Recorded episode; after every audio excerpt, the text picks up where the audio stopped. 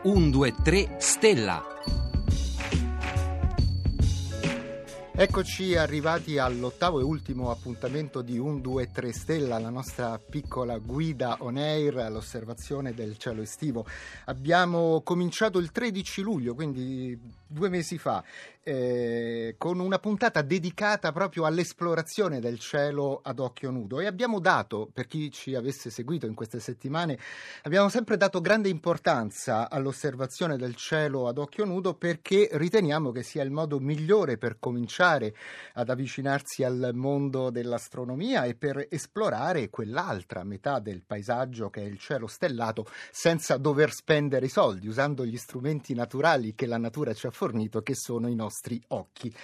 Però a un certo punto sicuramente arriva il momento in cui qualcuno magari vuole andare un po' più in là e allora decide di eh, voler acquistare uno strumento, magari un binocolo all'inizio, poi dopo un telescopio.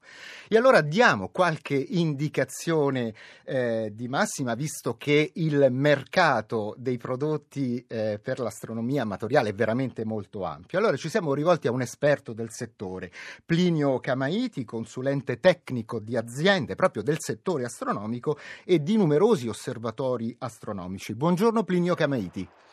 Buongiorno a lei. Svegliamo un piccolo particolare, Camaiti. Eh, lei in questo momento, per questa intervista, si è fermato in una piazzola lungo un'autostrada che la stava portando a uno star party. Allora, eh, mi sembra importante dare questa indicazione perché gli star party sono degli appuntamenti molto importanti per chi vuole cominciare a vedere da vicino che cosa sono eh, i telescopi o i binocoli. Confermo.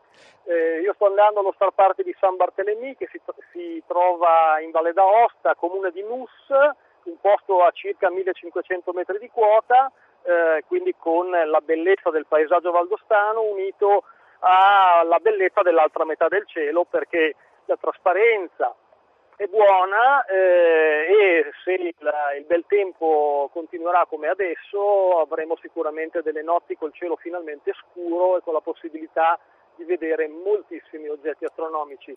Eh, ed è vero quello che lei dice eh, relativamente alla possibilità di trovare sul piazzale eh, veramente decine o anche centinaia di telescopi, binocoli di tutte le dimensioni eh, che di fatto sono liberamente eh, usabili dagli intervenuti anche non eh, diciamo addetti ai lavori. E quindi c'è la possibilità di fare quello che normalmente nei negozi di ottica non è possibile, lì possiamo soltanto guardarli nel, nel negozio, nello showroom del negozio.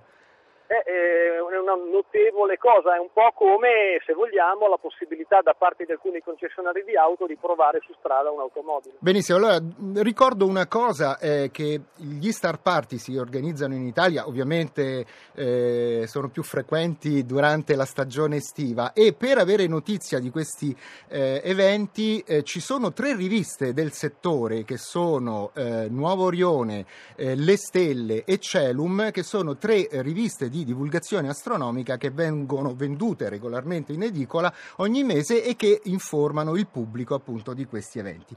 Ma entriamo nel merito della, della scelta di uno strumento. Molti scelgono all'inizio un binocolo. Allora, eh, cominciamo a capire una cosa. I binocoli sono spesso contrassegnati da quella che sembra una piccola moltiplicazione, 7 per 50, 8 per 50. Che cosa vogliono dire questi numeri? Il primo numero indica l'ingrandimento di cui è capace il sistema ottico, quindi mettiamo nel caso 7x50 7 ingrandimenti e 50 è il diametro di ciascuno dei due obiettivi eh, che eh, fanno, praticamente raccolgono la luce che arriva all'occhio. Eh, di conseguenza nella, nell'utilizzo astronomico eh, vanno tenuti presenti entrambi, ma il più importante è il secondo, cioè l'apertura, perché più è grande eh, l'apertura, quindi il diametro delle lenti e più eh, luce ci arriva all'occhio, per cui avremo oggetti più luminosi e la possibilità soprattutto con un binocolo di vedere tante stelle.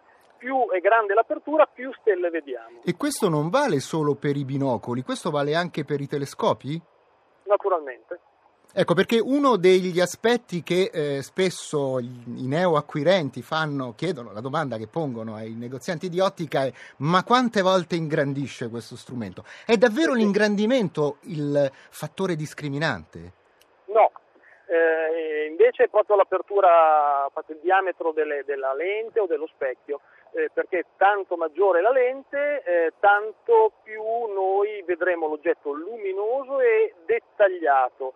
L'ingrandimento è un fattore secondario, ha la sua importanza naturalmente, eh, è necessario eh, poterne usufruire eh, per eh, in pratica distinguere i dettagli degli oggetti che noi vediamo, però eh, spesso i costruttori eh, meno seri, diciamo di strumentazioni giocattolo, mhm. tendono a porre l'accento sull'ingrandimento quando in realtà eh, l'ingrandimento reale che si utilizza nella pratica è molto più basso e tanto eh, diciamo per fare un esempio eh, per osservare bene un, la Luna ad esempio gli ingrandimenti tipici vanno da 50 a 200 è inutile cioè, quando uno vede un telescopietto in un negozio di giocattoli pubblicizzato che fa mille ingrandimenti sappi, sa, sapete automaticamente che è una schifezza, cioè che non ha senso. Ok, è una presentazione poco seria delle prestazioni, delle performance dello strumento.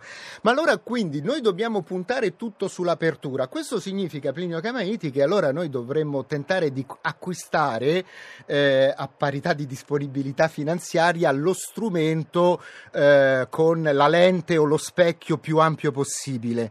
Però questo poi comporta anche un problema di trasportabilità. Assolutamente, è per questo che i binocoli eh, in realtà che eh, hanno il maggiore mercato, eh, a parte naturalmente quelli giganti che comportano automaticamente l'utilizzo obbligatorio su un treppiede robusto, su un sistema meccanico che ne consenta il, sostegno principalmente, e dicevo i binocoli hanno la loro ragione d'essere nella estrema maneggevolezza e per cui in realtà l'ingrandimento tipico di un binocolo che si sostiene a mano e che può essere portato a tracolla non deve mai superare i 10-12 ingrandimenti perché eh, se si superano questi valori anche eh, mettiamo un cecchino, cioè un tiratore olimpico, eh, dopo un minuto che sostiene in mano un binocolo da 10-12 ingrandimenti inizia a tremolare e tutta la protezione dei dettagli va a farsi benedire.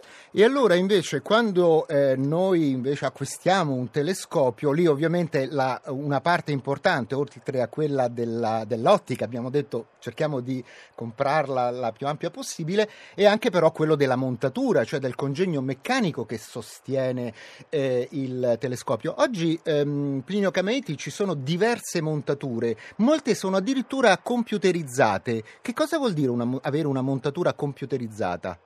È letteralmente un sistema eh, che eh, attraverso un computer palmare dedicato eh, che viene attaccato alla, alla, alla, meccanica, attraverso dei motori pilota il telescopio verso la destinazione che noi vogliamo osservare. Cioè, per intenderci, eh, dopo una fase iniziale di allineamento, che quasi sempre è semi-manuale, eh, capita che eh, il tastierino, questa specie di palmare, ti chieda eh, che cosa vuoi osservare e in memoria questo oggetto ha migliaia letteralmente di stelle, eh, pianeti, eh, nebulose, galassie e ammassi, eh, uno ne conosce la sigla perché un appassionato tipicamente ne conosce parecchie oppure si fa aiutare da una rivista o da un Atlante o da una semplice mappa a questo punto eh, facciamo finta che questa notte uno vuole vedere la galassia di Andromeda nota come M31, scrive eh, sul tastierino M31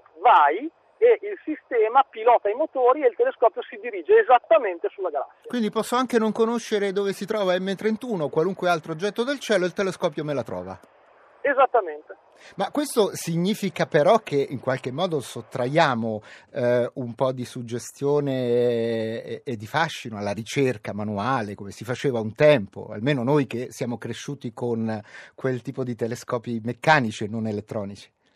Nella maniera più assoluta, eh, infatti è tremendamente diseducativo per i principianti, ma estremamente valido per gli esperti, perché l'esperto eh, si vuole dedicare a osservare l'oggetto, non a cercarlo. Eh, naturalmente poi ci sono, essendo una passione, ci sono mille sfumature, per cui ci sono degli appassionati che traggono il massimo piacere nel trovare a mano gli oggetti. Benissimo, è consentito, rispettiamo tutti, piace anche a me, eh, ma detto questo eh, preferisco avere un sistema che mi permetta entrambe le cose, cioè sia la ricerca manuale che quella, che quella automatica. Plinio Cameniti, in eh, veramente pochi secondi, quanti soldi, ce lo chiedono qui al 335 56 34 296, quanti soldi bisogna spendere per acquistare un telescopio che non sia proprio un, un, un giocattolo, come dicevamo prima, per eh, per quel tipo di eh. strumenti un po' ingannevoli quanto a pubblicità? Allora,